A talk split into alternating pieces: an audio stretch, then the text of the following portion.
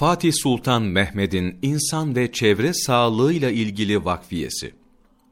Ben ki İstanbul Fatihi Abd Aciz Fatih Sultan Mehmet bizatihi alın terimle kazanmış olduğum akçelerimle satın aldığım İstanbul'un taşlık mevkiinde kaim ve malumul hudut olan 136 bab dükkanımı aşağıdaki şartlar muvacehesinde vakfı sahih eylerim.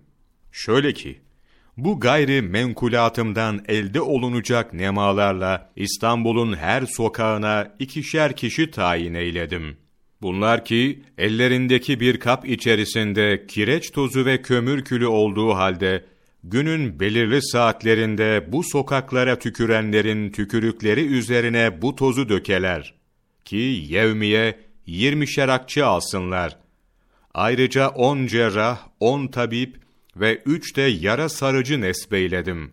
Bunlar ki ayın belli günlerinde İstanbul'a çıkalar. Bila istisna her kapıyı vuralar ve o evde hasta olup olmadığını soralar. Var ise şifası ya da mümkünse şifaya bolalar.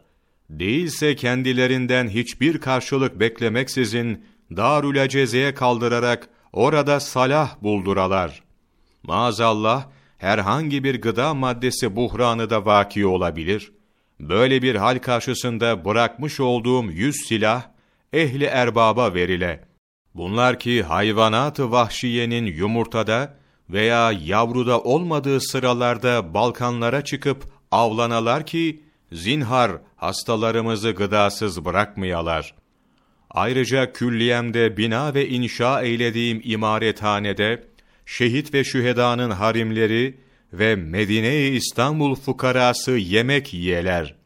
Ancak yemek yemeye veya almaya bizatihi kendileri gelmeyip, yemekleri güneşin loş bir karanlığında ve kimse görmeden kaplar içerisinde evlerine götürüle.